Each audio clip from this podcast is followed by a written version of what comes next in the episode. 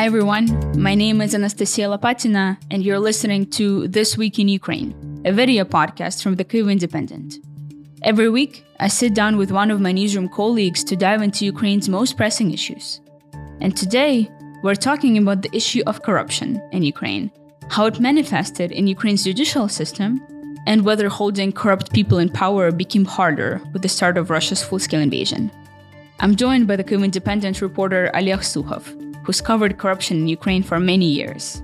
Oleg, welcome to the show. Thanks for inviting me. So, on the night of May 26th, uh, there was a terrible car accident in Kiev. Um, a 22 year old soldier of the National Guard who was in duty at a roadblock was hit and killed instantly by a drunk driver. And the story matters to us because that drunk driver was actually a judge. Uh, he was the head of a district court in Makariv, a city in Kiev suburbs. And according to the De Jure Foundation, which is a corruption watchdog, this judge, Alexei Tandyr, actually helped a different judge avoid any responsibility for drunk driving, also back in 2021, by closing his case, essentially. So naturally, the Ukrainian society was really upset about this whole situation because it highlights a certain pattern, a pattern of corruption and impunity within the judicial system in Ukraine. So I want to start by talking about that broadly. How widespread is this issue of corruption within Ukraine's judicial bodies and where did it originate? Basically, corruption uh, exists in all countries, uh, but uh, there are big differences. So, uh, in the West, uh, corruption is uh, mostly an exception to the rule. And whenever something happens that implicates someone in corruption, that person faces criminal charges or at least resigns or is fired um, so, uh, but in Ukraine, uh, it's different uh, because it's uh, it's kleptocracy. So the corruption is the rule, and the lack of corruption is an exception. So um, in Ukraine, when some corruption scandal happens, usually nothing happens. There are also exceptions, but corruption is so widespread that it has become sort of uh, the normal state of society, the normal states of the political system. It's uh, it's not just Ukraine. There are other former Soviet countries like this. Uh, so, and um, a system that is completely immune to corruption is impossible. But um, in in the West, the political culture is totally different. Uh, uh, there is no tolerance for corruption. In Ukraine, uh, the tolerance for corruption is pretty high, and uh, there is no political will to fight corruption. You mentioned the Soviet Union. Is that connected to how widespread corruption is here in Ukraine? Uh, yes, it's, it's part of the reason why corruption is so widespread. The Soviet system itself, it was uh, corrupt but it's uh, the, the reason why uh, former Soviet countries are corrupt is that um, the political culture, the, the level of uh, the political culture is pretty low. There is no proper separation of powers. There is no proper uh, independent judiciary.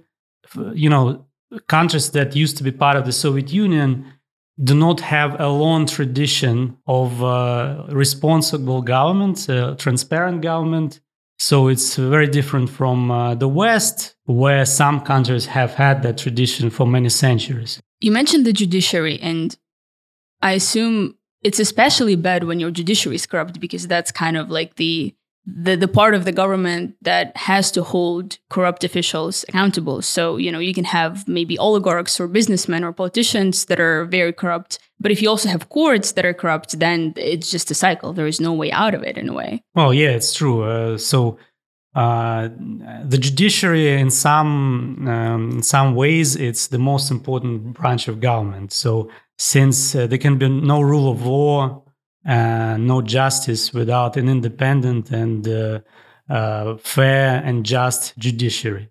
And while Ukraine is a democracy, so there are regular elections.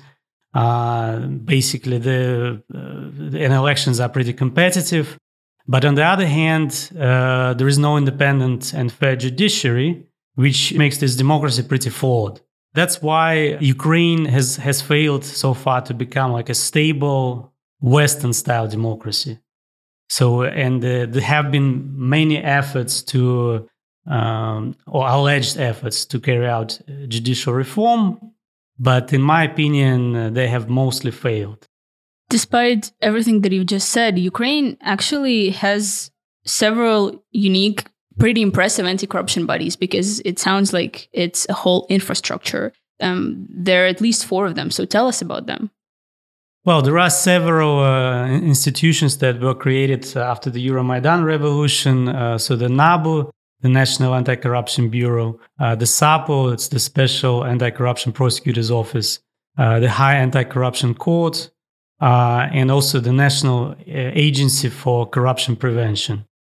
So Yanukovych's corrupt regime, you know, was opposed by the revolutionaries. So, and there was big demand in society for uh, for a fundament for fundamental change.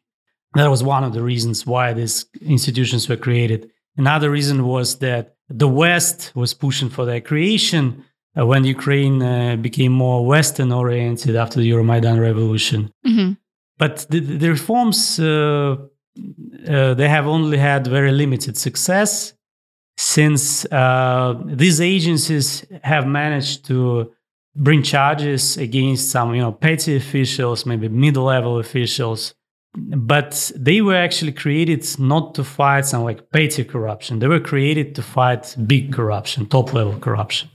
And uh, in my opinion, in that uh, regard, they have failed because uh, there, some relatively powerful officials have been charged. No one has been like convicted or jailed among big, big officials, top officials. And um, so basically, when, when the agencies were created, uh, they were supposed to be independent from uh, the president, independent from the executive branch, but in fact, uh, they are not. So um, uh, the NABU and the SAPO uh, have been dependent on uh, on presidents, unfortunately, and that's why they were reluctant to go after presidential allies. So you've mentioned that kind of the idea was to create independent anti-corruption bodies. Uh, how is that different from what Ukraine has had before they were created? Did we have any bodies like that before at all? So before that, uh, uh, most most of the law enforcement agencies were uh, subordinated to the president. Although there are, there are different opinions on uh, what this entails, because um, I've, I've heard the opinion that uh, this this view that uh, law enforcement agents should be independent uh, does not work in reality, at least in Ukraine.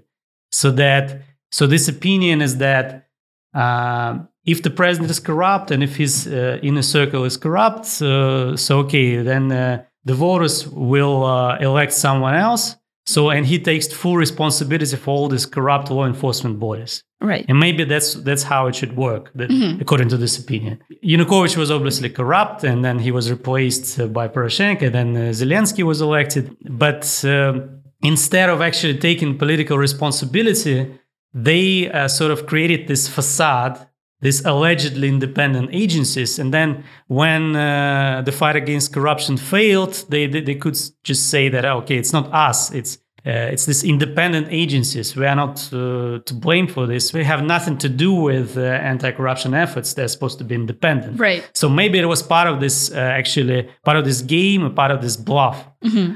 Uh, but there is also another opinion according to which these agencies should be independent, completely independent, in order to go after pr- uh, presidential allies and not to be afraid of uh, some retribution uh, from the president, from the president's office. I think if if it, if it's possible, that would be a great system. That would be a great system. I think in Romania, uh, something like this has been created when uh, uh, Laura Kövesi has created a very successful anti-corruption agency that jailed a lot of uh, important officials. But uh, let's see if it works in Ukraine. So far, it has not worked. So far, uh, these agencies have been a little bit uh, more independent than you know law enforcement agencies under Yanukovych, but there, there is no complete independence, and they're still afraid of going after presidential allies. They're still um, engaged in uh, imitation rather than uh, some real fight against corruption. There has also been a lot of noise about Ukraine's judicial reform and it allegedly being close to failure. And this is interesting because this reform was also initiated around the time after Euromaidan, but it's kind of still ongoing. So tell us what is the main idea of this reform and also why so many years later we're still talking about it? So, uh, after the Euromaidan revolution, there have been many so called judicial reforms, uh, many attempts at reform. So, under Poroshenko, there were several attempts to create uh, like uh, judicial bodies that were supposed to be, again, independent from the executive branch and uh, they were supposed to meet integrity and ethics standards and to, to consist of honest and professional people. Uh, under Poroshenko, all these reforms failed uh, uh, since uh, I think there was no political will. So Poroshenko was interested in um, creating a judiciary that was loyal to him.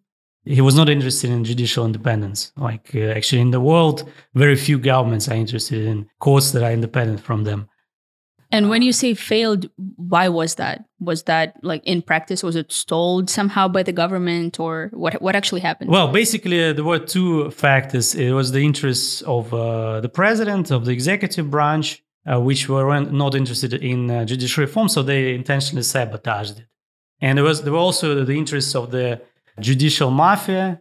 Uh, you know, the corrupt judges who are still running the show. They're still very powerful and very influential. So, uh, since uh, the bodies that were supposed to carry out the reform were uh, actually they uh, were formed by corrupt judges and they consisted mostly of corrupt judges. Uh, so, uh, fa- fa- failure was the inevitable result. Right. And when all these efforts failed, so uh, when Zelensky was elected, one of his promises was to relaunch this botched judicial reform. And uh, again, under Zelensky, there have been also several attempts to carry out uh, judicial reform. Uh, and I think in terms of their success, they're pretty similar to Poroshenko because uh, uh, the difference was that um, now, under pressure from the West and from civil society, uh, the authorities were kind of forced to invite foreign experts who participated in this judicial reform.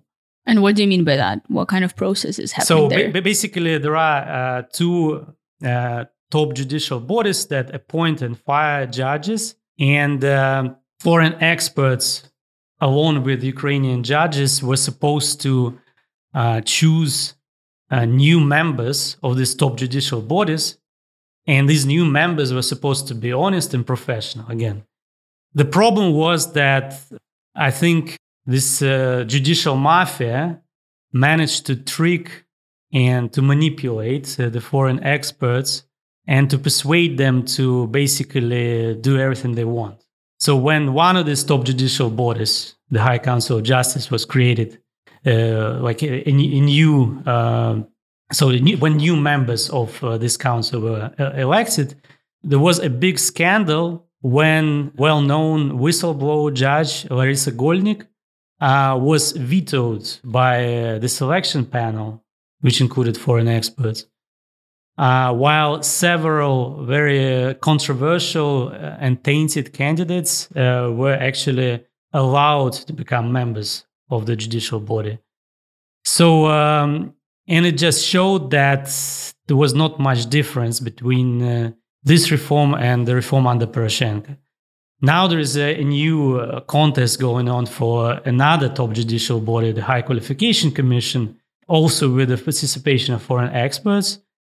And uh, again, there are several controversies. One of them is that several uh, very well known candidates uh, were just vetoed were kicked out of the contest and these candidates uh, have been like praised by civil society. They have shown uh, their determination to carry out reform but i think they were actually vetoed for the exact for this exact reason that uh, they were against the judicial mafia. So the judicial mafia kicked them out. Are these foreign experts explaining that somehow Uh, well, I sent a request to the selection panel, which includes foreign experts.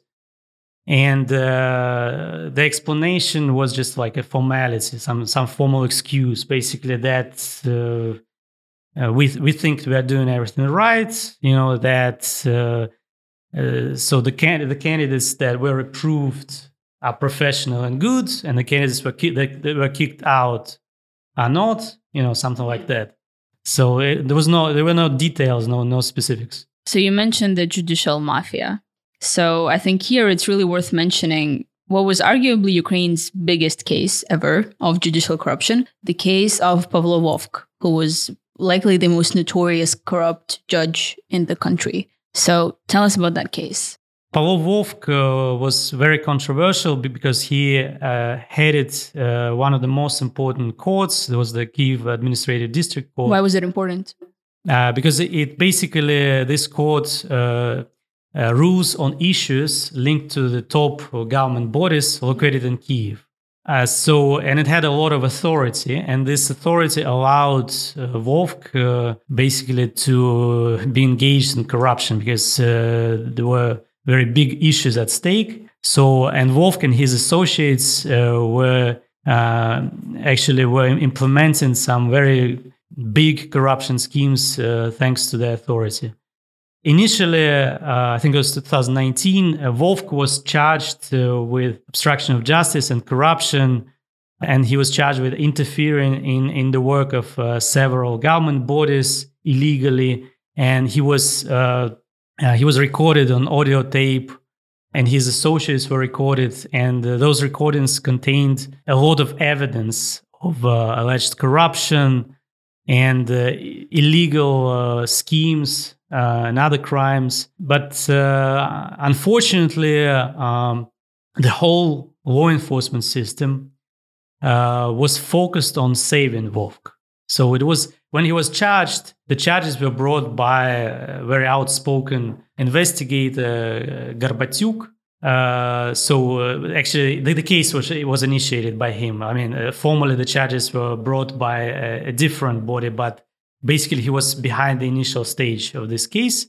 But apart from this, like uh, isolated investigators who were actually uh, who were focused on punishing Vovk, uh, the rest of the law enforcement system uh, was focused on saving him. The top judicial bodies, the Prosecutor General's office, and uh, the SBU, the Security Service of Ukraine, uh, did everything in their power uh, to actually whitewash Vovk and not to not to jail him. And what what do you mean by whitewash? What did they actually do?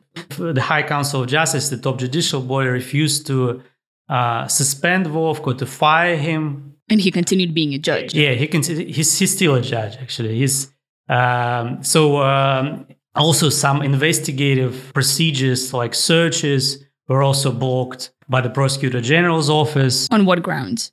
I don't even remember how they explained it, like formally.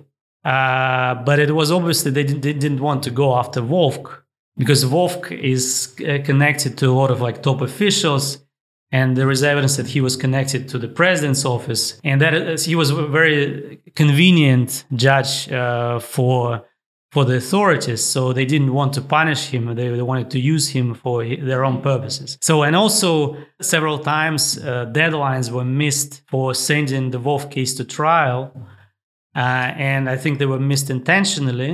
Very convenient. Yeah uh, just to basically uh, not not to jail him and to to keep him on the leash and to, to keep him as a convenient and uh, politically loyal judge who would uh, you know do some favors uh, to the authorities. And where is that case now? Because the, the, court was disbanded right? That was a pretty big scandal in ukraine yeah, too. Yeah the court has been uh, formally liquidated uh, although uh, so uh, Vovk is no longer the chairman of this court because it doesn't exist, mm-hmm. but he's still uh, formally a judge. Wait, so he's a judge formally by documents or he's working in a different court now? Uh, he's not working in different courts, but he's uh, basically like a judge without a court. Mm-hmm. And uh, he's, he's getting a big salary. Uh, and his, the case against him is still being considered by the High mm-hmm. Anti Corruption Court, but there have, has been no progress for for a lot of time. There were also several big revelations about judges and their links to Russia. So, judges straight up having like passports of the Russian Federation, having family members in Russia, and some of these judges even served in Ukraine's Supreme Court, so the highest court in the land. Yes. so uh, one of the biggest cases was uh, the case. Uh, so, so was basically the Russian citizenship of Bogdan Lvov, a former deputy chairman of the Supreme Court uh, yeah, uh, so he was uh, the second in command at the Supreme Court. And uh, I remember that several years ago, I think it was still under Poroshenko, I wrote about Lvov's alleged corruption. and he was actually investigated for allegedly uh, receiving a bribe and there were there was a lot of information implicating him in alleged corruption. Uh, but nobody paid any attention and uh, nobody cared about this. He was not fired or punished at that time. And there were no cases against him. Uh, well, there were some investigations, but there were no formal charges brought against him. Mm-hmm. Uh, so I, am pretty sure that a lot of people knew about his Russian citizenship and it's actually pretty common among uh, I think Ukrainian judges because some of them actually worked in Russia in the early 90s. Right. So I know some cases when they worked in Russia in the early 90s and then they moved to Ukraine. So, and they didn't get rid of their uh, Russian citizenship. They can say that it's all innocent and doesn't really matter. Yeah, yeah. And uh, uh, but it's actually banned by Ukrainian law. So, oh, so that's illegal. If you're talking about uh, the issue of uh, double citizenship, it's it's complicated. But if if you are an official or a judge, it's definitely banned. So you can't uh, you can't be a judge and at the same time a Russian citizen. So uh, and and Lvov, uh, he was fired only after uh, a big scandal happened during the full scale Russian invasion.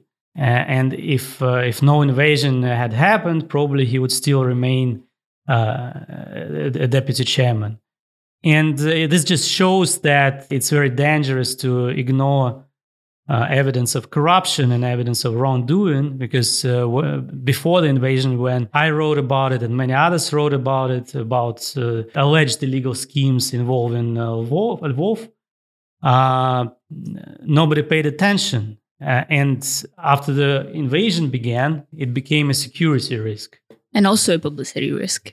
And have the situation with corruption, both with how much of corruption we have, but then also how actively it's being prosecuted, has that changed after Russia's full scale invasion? Uh, well, I would say uh, in some ways it has changed uh, for the worse because uh, uh the war is always a convenient excuse uh, for corrupt officials.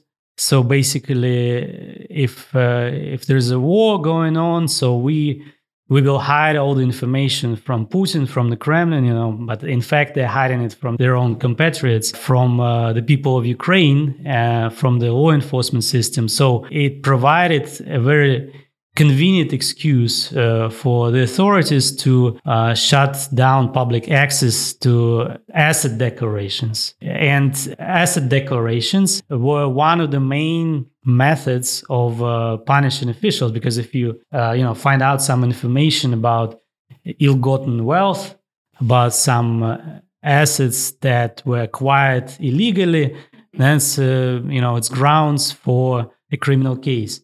But now, uh, since there is no public access, and also uh, officials are not even required to file asset declarations at all. So it's uh, this system has been completely destroyed. And what's the official reason for doing that? Well, the official reason at the beginning of the invasion was uh, security. Uh, while at, at the very beginning, maybe there was some, uh, you know, some explanation for this when you know Russian troops were near Kiev basically that officials could not even you know physically file asset declarations you know one could argue. Okay yeah. Uh, and also allegedly you know when uh, that russian intelligence agencies could find out some information. Addresses? Yeah addresses from from um, asset declarations.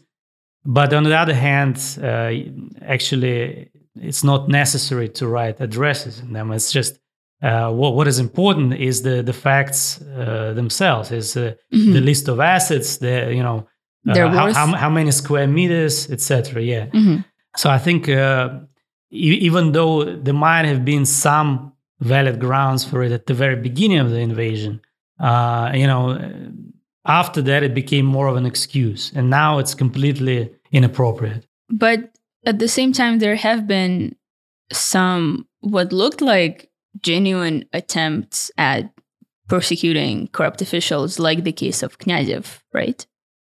Well, uh, it still remains to be seen uh, whether this is a genuine attempt, uh, because uh, Vsevolod Knyazev, the chairman of the Supreme Court, uh, has been charged with uh, basically taking a $3 million bribe for a ruling favorable to uh, businessman, allegedly favorable to businessman Konstantin Zhevago. So um, when Knyazev was elected and other candidates were elected uh, as judges of the Supreme Court under Poroshenko, uh, there were many scandals, and you know, uh, you know, anti-corruption activists were complaining about you know uh, candidates who did not meet integrity standards, who were considered corrupt, but they were app- appointed nonetheless.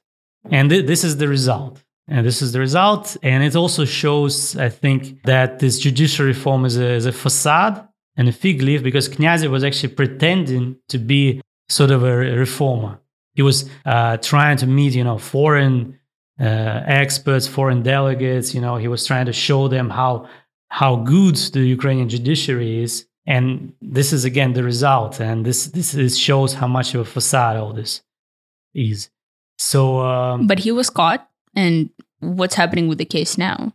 Well, uh, now it's too early to say. It's uh, uh, now we'll we'll have to see how how this case uh, will be considered uh, uh, by the courts. You know, and I think well we should at least wait until it's sent to trial. And sometimes such cases are never sent to trial. You've also mentioned that there have been some cases of success with our new anti-corruption bodies in Ukraine. There haven't been any top top officials charged, but some lower fish has been. Tell us about those stories of success. So uh, yeah, I would call them like very limited success, like uh, sort of uh, ba- baby steps, uh, because they. Uh, uh, I think um, it's it just depends on whether on how what your priorities are. It's still better to be it's still well it's better to be ukraine than north korea you know. If your standard is to be better than north korea then yeah there has been success. But if your standard is to be as good as i don't know switzerland then it's not a success story. So that it really depends. So basically uh, i think that um, uh, yeah there have been several officials who have uh, faced uh, corruption charges like a former head of the uh, of the fiscal service of the tax service, uh, Nasirov. Uh, also, an influential former member of parliament, Martynenko. well, Knyazev has been mentioned already. Also, uh, Granovsky, Alexander Granovsky, who was uh, a, me- a, member of parliament under Poroshenko, who was very close to Poroshenko uh, and was accused of being involved in corruption schemes. He also has been charged, and there are some other cases like this. Uh, but one, one problem is that they have faced charges, but they have not been sentenced yet. They have not been convicted. So the Nasirov case and the Martynenko case is still continuing, they're still going on, and uh, there is no end in sight. And if we're talking about convictions, uh, the, the rate of uh, the conviction rate uh, for the high anti-corruption court uh, is somewhat higher than for the previous period before the anti-corruption court was created. So um, more, much more petty judges and like middle-level officials have been sentenced. it's true. So this, if if that can be considered success, that that is, yeah, an example.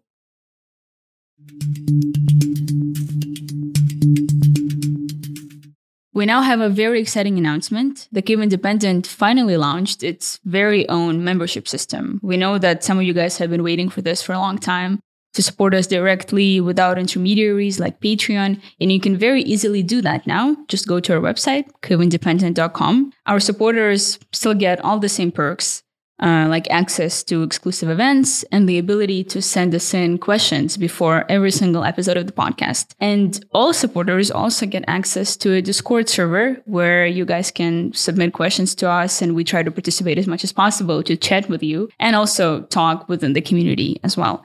And we've got some really good questions this time. So the first question is What work does Ukraine need to do, corruption wise, to get into the European Union? Is there a specific roadmap? And, and does Ukraine have a roadmap to support this?